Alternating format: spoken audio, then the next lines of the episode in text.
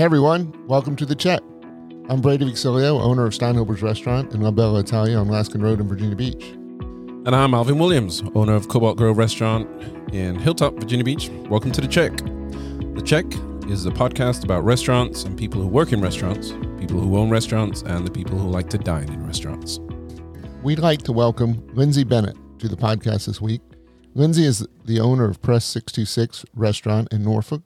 She's also a sommelier, a mom, a semi pro poker player, and a lover of fine cigars and an all around cool person. Lindsay, we're happy that you could join us today on the check. What's new with you? Oh, well, you know, it's been uh, exciting times, both good and bad lately. So uh, just trying to, you know, keep my head above water, that's for sure, and, you know, keep our eye on the prize. Move forward. Hey, Lindsay, welcome to The Check. Hi. Tell us a little bit about uh, Press, your restaurant in Norfolk, Virginia, and what's going on right there, uh, right now. Well, um, Press uh, was born 11 and a half years ago. And um, it's a small, very boutique restaurant, nine tables inside. Well, five now. Um, uh, in a Victorian house built in 1906. Uh, focuses on wine for sure. Um, that's why we are called Press. We press grapes to make wine. Um, we do French press coffees, and I was focusing on press sandwiches at the time as well. So it kind of all played together. Awesome. I didn't know that. So, what have you been doing to survive, as you said?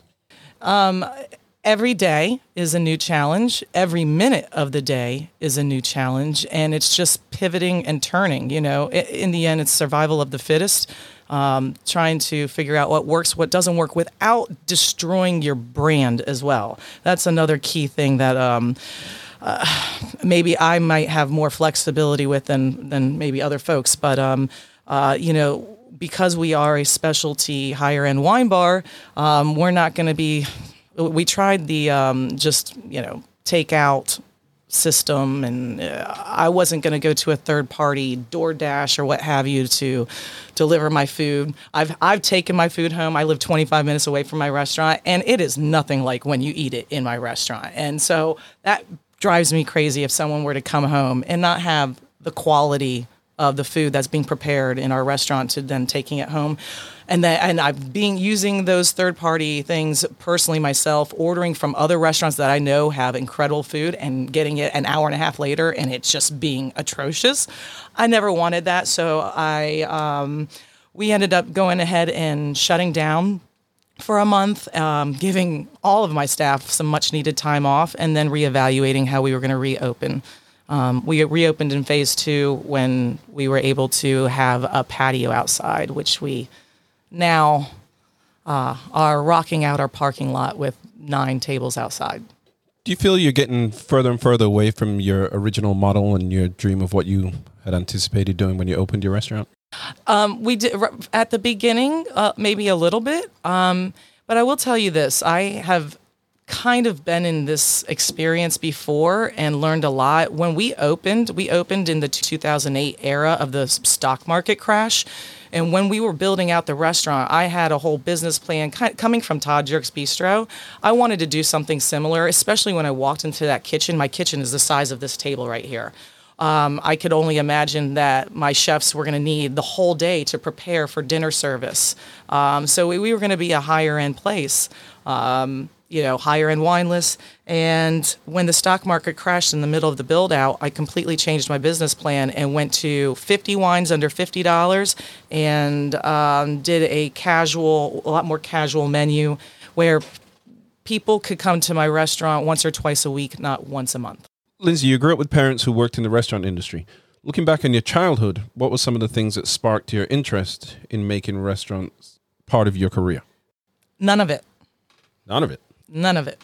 Um, I worked in the restaurant business. I started, um, I, I, worked with my dad. I went over one time. He was living in San Francisco and worked with my dad at the most gorgeous bed and breakfast. Um, it was over in Oakland, California, and it was all windows into this kitchen. And I just saw gleaming stainless steel everywhere. It was the cleanest, most beautiful, peaceful. You could hear the hum of the AC units, and, the, and I absolutely loved that and I started working pretty much full time when I was 14 years old. My first job was Dairy Queen. Um, but uh, I knew that I needed to use that business to nobody was going to help me period. I was on my own in my life so um, i was going to use that to get to college and get through college and then become whatever i was going to become at that point. I thought i was going to be an environmental lawyer. Um, but uh, i got my degree in biology with my minor in poli sci and took my lsats and met my husband So you had dreams and aspirations, and you you always knew that you were going to do something big, and always yeah, always hustler from day one. always A less obvious connection to your success with restaurants was your membership in Future Farmers of America while you were in high school. Can you tell this? Uh, can you you tell us uh, how that has helped? you guys that that was the best experience ever all through middle school and uh, only part of high school i came from green run which is back then they used to call it gang run here in virginia beach and it was hardcore man. I got i mean there was gangs everywhere. I woke up to to guns and violence. I've been in so many street fights myself. Yes i am a thug girl. Um, uh, and, and coming from there and just waking up and trying to protect yourself every day, uh, and then going to Daytona Beach. It's a old, small beach town and very country. Believe it or not, you had you know you had Bike Week and NASCAR, and that was it. Besides that, it is a country, rural town, and I just I, I fell in love with plants, nature, animals. From what I understand, you uh, attended bar to help pay for college and put yourself through college, um, but you weren't quite uh, a wine aficionado at that point, and and you are now. Obviously, I, I believe you're a certified sommelier. And where did your interest in wine begin, and, and how did that start, and, and where are you with it now? Uh, from my life changed. It totally made a, a, a 180 degree p- pivot for, um, when I started working at Todd Jurich's Bistro, which at the time was the number one restaurant in Hampton Roads. And I mean, I'm, I'm blue collar, man. I was so scared to start tending bar there. I had no, no idea about wine. I did know about beer because I had just left um, Abbey Road, which is uh, down at the beach, which is a huge brew pub. And so I actually was really well versed in beers. No, no education in wine. You talk a lot about making wine accessible. How do you do that in your restaurant, Press 626? Well, um, like I said, uh, you know, started out with the restaurant doing 50 wines under $50, making the wines affordable first. Now, at one point, I had um, almost 700 bottles on my wine list. Now we've gone down to about 450, and I think that's, I mean, nine tables and 450 selections is a is still pretty good. So we, we've we've had our two stem award from Wine Spectator for this is our third year in a row. But but my point is to make sure uh, a the wine book is divided it's it reads like a book each each area has its own little kind of paragraph its opening lines to kind of get get to know the region that you're ordering from. It has maps. It has little tidbits of information of you know uh, fun facts. Um, so i mean just that is essential but the number one thing is having our even though i have the certification of being a certified sommelier my staff is very well versed in wines so i think that's the really the biggest part we serve a really large um, by the glass list that anybody can sample really as many as they want to and find their right little um, avenue And I, I may have interrupted you earlier. What is, or how did your passion grow for wine? So um, um, I'm an alcoholic, um, so anything involving alcohol really works for me. Okay. But um, A functioning alcoholic. yes, Yeah. yeah. I say that very, you know, off the cuff and free spirited. Um, yeah, I wouldn't be where I am today if I was just sitting in a back door just with a bottle of tequila in my hand the whole time. Only part of the time. Uh, but honestly, uh, it was I this the, the exact the, the night I remember the night it happened, and it was with Mark Sauter at Todd Jurich's Bistro, and me and Mark had become really good friends, and he only he literally took me under his wing, and as we would close, we'd open a bottle of wine, and he would sit me down with maps and educational things, and we just sit and drink wine and talk about wine, and my I, was very studious as a child even through all the five high schools i went to and dropping out and all this stuff i was very i i, I prided myself on education and particularly in the sciences, plants and animals. And so when uh, when he was showing me the geography and understanding the winds and the trade winds and how it affects the grapes and and, and the soil, And so, so it just so when we're sipping this wine that I loved, it was from Australia, and he takes me down to the Barossa McLaren Vale. That's where that's what we were studying that night, and it just all clicked. I'm like, I'm drinking this wine, and I get to study the soil, the winds, the grapes, this geographic location, and why it does what this does, and to get this thing in the glass that I'm so enjoying right now. Yeah, yeah. This, this, okay. I'm dedicating myself to That's this. amazing. Yeah. I, I, I get it. I understand. That was it. From what I understand, you play poker, somewhat semi-professional or professional. Yes, yes, yes. I used to. Um, I have. I don't anymore. You know, when I when I met my husband, he's a very sensitive man, um, and um, I was I was definitely running the uh, poker circuit. Uh, prior to him traveling all over the country playing poker um, loved it uh, loved the freedom of it um, um, I trained under um, a gentleman who's one of the best poker players regionally here, and he's the one who got me into it. And I had a knack for it, man. There is nothing better than being able to um, uh, manipulate and and outsmart your opponent, and especially being a female. And I realized I, I, did it very well. And and I'm the most honest person in the world. That's the problem. Is generally I'm the most honest person in the world. But in the poker world, you can be anything you want to be, and it's so awesome. Um, it's a great feeling, and I realized I had a, a, good knack for it. So I played a lot. When I met my husband, I told him, I said, "You're getting involved with a gambler, um, and what I do is, you know, it, might be hard on a man's mindset." And at first, he was cool with it. Once he got that ring on my finger, he started pulling uh, pulling me back and reining me in. And then once I had my daughter, I, I tried to incorporate it like two times a year in my life and make family trips out of it.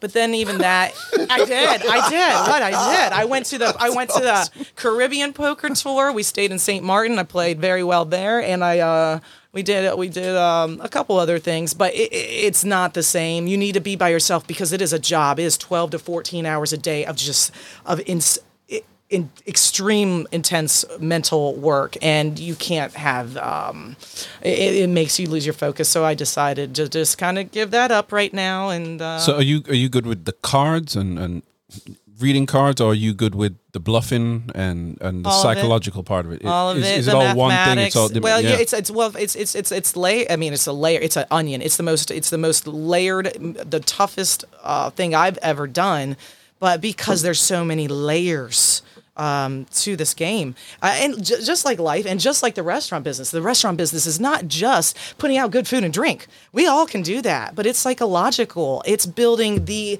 environment and your ambiance. It's having, it's saying, it's selling these things in suggestive ways with suggestive words. It's plating. I could, you could make a dish, I could make the same dish and somebody would love your dish and not love mine. It could be the same exact thing because of the way you stylized your plating and not, and I didn't. Oh, they're having a different experience at a different night night and a different It's- climate and a different yeah. and that is poker. I was I was going to say you know I'm not a gambler at all, but I, I guess I am because I own a restaurant. Yes. so. Oh, it's the biggest gamble of the world. I've been to Vegas once, and I was there for three nights, and that was kind of enough for me. Well, you opened your restaurant when you were just 28 years old.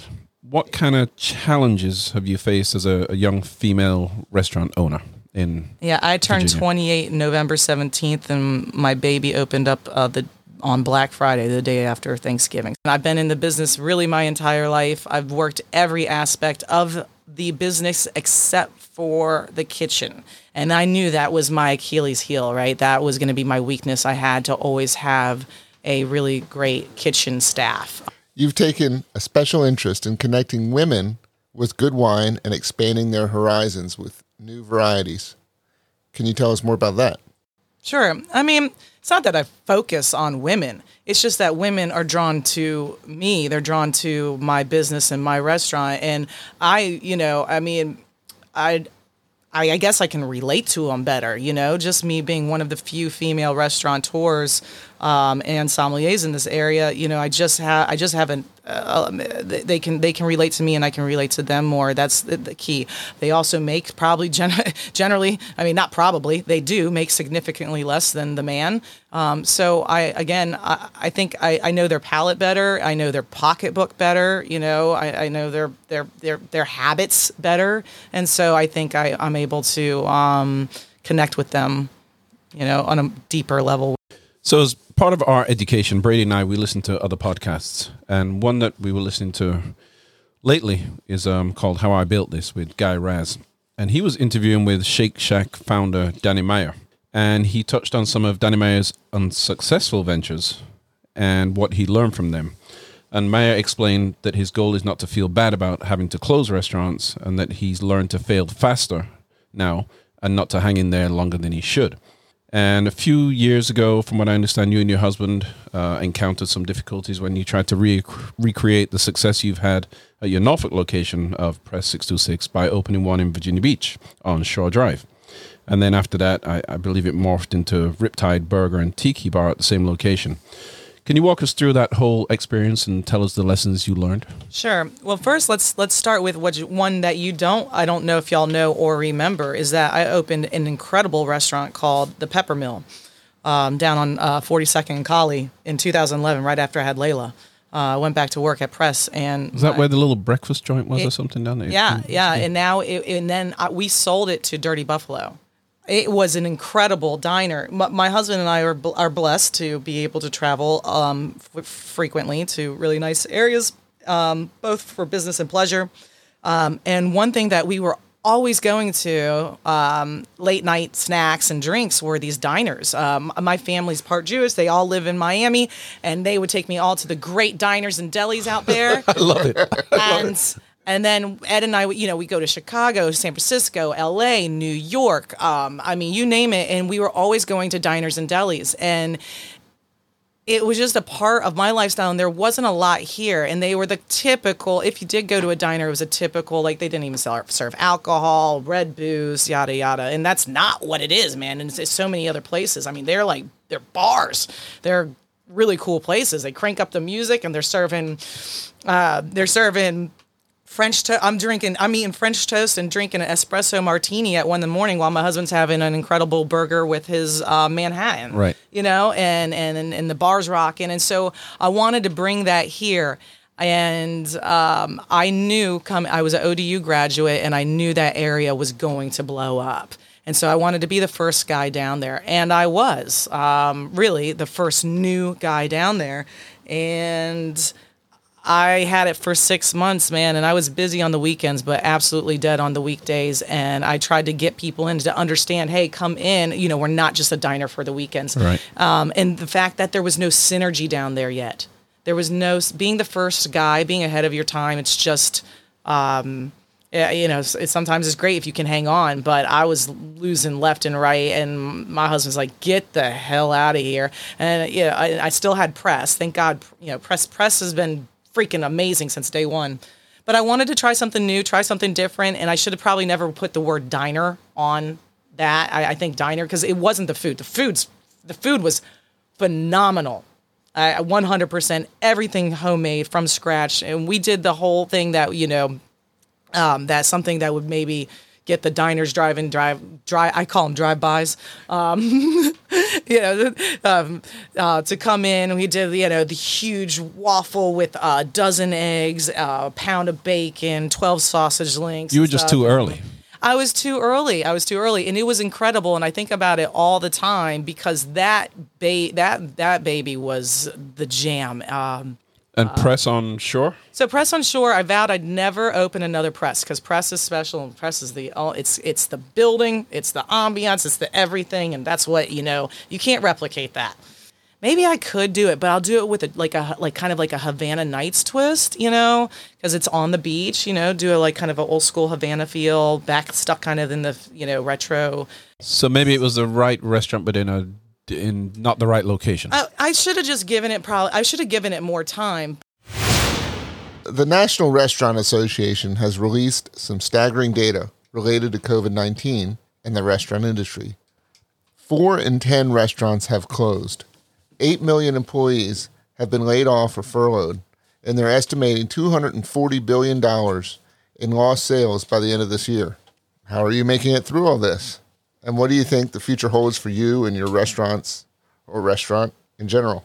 we will make it no matter what. We're very blessed to own the building, so we have flexibility with that. Uh, and we are, you know, pivoting on so many, you know, things. Um, I'm, I, I, I don't like to be the face of the restaurant. I'm one that kind of, believe it or not, sits in the background and everything. So, uh, but uh, I'm gonna have to do something about it. So I'm, we're gonna start. You know, I'm gonna start hand selling more more wine and doing virtual wine seminars and, you know, I don't know, do what we can. If we can't, if this COVID thing continues to come I'll just, I'll just, I'll just shut it down again. I mean, not that it's going anywhere. I'll just take a few months off and call it a day. I mean, we have, you know, we it's it won't hurt too bad. So What do you think about the virtual wine dinners? I was contemplating doing that where you you come up with a menu and you kind of do the food and you put it in a box and you send it to them to, to your guests and you send them half bottles of wine and, and then over what's the Zoom over Zoom Right. you you say okay So- this is what you do with the food and open this wine and pair it and, I'm not gonna do it with the food. yeah That's what I'll do. that's I'll, an like, I'll- extra step too too much yeah. It, it, so you know, Mark, he, one of my best friends, Mark Sauter. He, you know, he's like Lindsay. Just you have to do it. You have to do it. This is what we do. He's guided me through it. Mark Sauter owns Zoe's restaurant in Yes. Virginia Beach Um, But and he's, you know, he's a sommelier. He's the guys. He's the guy Mark is that the guy. changed my life. Mark Mark has changed a lot of people's lives. I I yell at him all the time. he I almost yell at him all killed me one time. time. Huh? Yeah, I said Mark has changed a lot of people's lives. He almost killed me. Almost put me in a wheelchair one time. we were in uh, Napa, and we were over there at uh, Araujo. Was that when he backed up into the car? Oh my God! With Emily. we went across the You heard. bridge leaving Oh, yeah. Araujo, and and he went to the wrong gate or something. It was locked, so he's gonna back back over the bridge at about forty five miles an hour. So I'm sitting on the hump in the back. We hit this gate, not hit it, but pull up to this gate, and and uh, Sauter puts that whatever we're in that that escape in reverse, and mashes the gas. So we're we're going. I don't know. Like I said, light speed in reverse. hope it was a rental Well, luckily we- it was only a Focus. No, it was like it was an SUV, and we hit we hit the bridge abutment, and and stopped dead. anyway, you know, he just everywhere we went, we backed in. From then on, we went to all these different wineries with this tore up car. And Mark's driving. Yeah, Mark's driving. Yeah, Well, I, I brought a, a, a bottle of fine wine here because I know that you're an expert, and it's it's a very old bottle, and I'm hoping that it's still good. So I wanted your opinion on it. This is uh, the Dunn Vineyards Howell Mountain, y'all. Howell Mountain that produces some of the best wines in the world. So Alvin got the Oh. 35 year old cork out of this bottle successfully. We're very concerned about it and thinking we needed a special tool called an Ah-So, which is a wine opener that goes down between the cork and the glass and is very good with fragile older corks.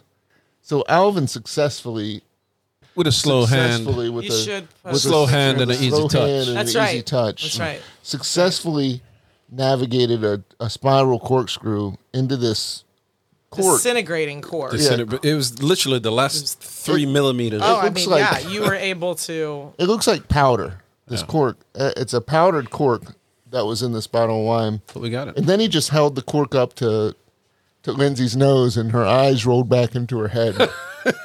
so we're gonna find out something here. We're gonna see if it's good or not. It's good. Hey, well, you're, you're the it's sommelier, so I think- it's it's good. so- You- that's boom. It's interesting because normally, like you hear that the cork really means nothing about the wine. No, that's not true at all. and um, Lindsay is is saying it's not true. she's No, an expert. true at all. She's an She's expert. the expert. Well, first of all, why do you you present a cork in the first place, you guys? Well, because uh, are you going to present that cork? I mean, Well, you have well, to. Yeah, you would. You have to. I mean, you would. Yeah, and they would actually, um, the sommelier would put it in like a uh, a nice Ziploc? uh, well, a, a little coffee like a, a little a little beautiful bowl. Little and they would presenter, yes, yeah. they would present it in a bowl. Let's have a glass then, Brady.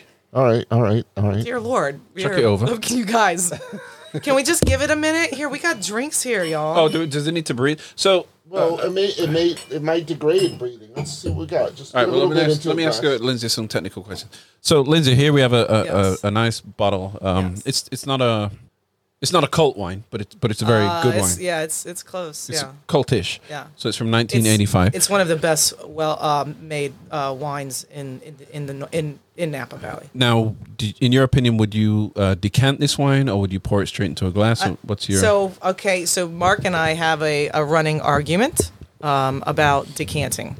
I, I do like my wines decanted. He has a double decanter, um, which I feel like gives too much air because because it is a, because wine is a living, breathing thing. I want to go through the process with the wine as the wine goes through the process with me. So I want to taste it as it first opens and then let it grow with me through the night where some people and i will decant it i would decant that one time but i want to i want i like a, a stout like a, a, sto- a, a stout and, and, and thin uh, neck so it breathes but it's not it's not uh, mark you know mark will double decant it which means he he decants it and then flips puts it, it, back in the bottle and then fl- or flips it again and it's uh, Too much now you're first of all what you're trying to do is make a wine what it isn't so too quickly. Like by giving it air it opens up and then it could die just like brady i think was suggesting is can you you know you can kill the wine. Like how delicate is the wine? Will it how long? So let's stop manipulating the wine. I like to pour us like quarter i would like i like to pour everybody quarter glasses you know pour and then decant y'all are experiencing that tightness that astringency that sourness is is is this bad boy being very old and it hasn't breathed. It needs the br- it needs air it needs to be oxygenated and you will see and what we all we need to do you guys and we've done this forever is just swirl your glass. Let's just take let's do a lindsay experiment here and we're just going to swirl the glass for like 30 seconds okay? Let's just swirl swirl swirl. You remember what it was like right That So this is last just time. this is just not people being snobby in restaurants swirling is their glasses. no this is there's a natural reason guys. behind this. Yes, yes, is, yes. aerating the wine. So we're decanting in the glass. Absolutely, absolutely. And so you can pour a little bit and put it in your glass and take it to where you want it to be. Mm-hmm. We can just kind of do mini scientific experiments in so many glasses, you know, not aerating, aerating, aerating for an hour, aerating for two hours. You know what I'm saying? I We trust your opinion. You are a young scientist. the flavor molecules and the alcohol molecules are going to reactivate and try, kind of integrate with each other, and the fruit will start to come out. So keep on. It's changing. swirling. Doubt. It's changing. Just keep on. It's swirling. changing. Be patient. I had no doubt it would change. Yeah. I'm just not sure it changes in the direction I want it to. Okay. Well, well, it's delicious and it's it's a good wine. It's not bad, and you know because sometimes you can tell from the cork that No, it's bad. no, it's not a bad So it's wine not corked. at all. It, it's and it's and a good it's wine. not bad, and it's it's in good shape. Yeah, I, I think it's uh, done. If, if people don't know about Dunn Vineyards, it is one of the uh, longest um, cellaring wines you can have out of Napa Valley because spec- coming from Howell Mountain in the in the colder climates from there, um, it and the way Dunn makes their wines, which is truly one of the last uh, vineyards that does a true Bordeaux blend and makes them in that style. Um, it, it- they they have more tannins and more structure and more acid. And acid, everything has to do with acid in a wine on the longevity of cellaring a wine. This is a a wine done right. It's going to take some time. I mean, it might. You know what is this? So uh, it's this is a 35 year old wine, you guys. Yeah. Um, so she, she might be on the, you know, coming down on her uh, prime right now. Yeah. Mm. Uh, not me, but uh, the wine, The wine. the wine. Yeah, because wines do that. They they they And they- peak. yeah, they can have get some to the dumb peak of perfection, too. and then they they level out, and then and then they'll start to to decrease. But they then they might come back up again. They Oh, get really? they're called dumb phases. Oh. Yeah, they go through little dumb phases. I'd never heard of that yeah, before. yeah. Mark taught me that. Huh. Yeah. I I, don't know when it's Mark's a dumb class. phase and when it's not, but you know, I don't drink, you know, Dunn 85 enough to know exactly what day. Well, you need to come around to the podcast a little more. That's all I'm saying. Oh. Well, Lindsay, you've been ama- an amazing guest. Thank you so much for spending this time with us. We talked about COVID 19, we talked about restaurants, we talked about being a woman in business. We really appreciate your openness and your time with us today. Absolutely. Thank you, Lindsay. We, we talked about wine and we talked about all kinds of stuff. So we appreciate you being here and having your viewpoint. Thank you. I'm Alvin, I'm Brady. and this is The Check.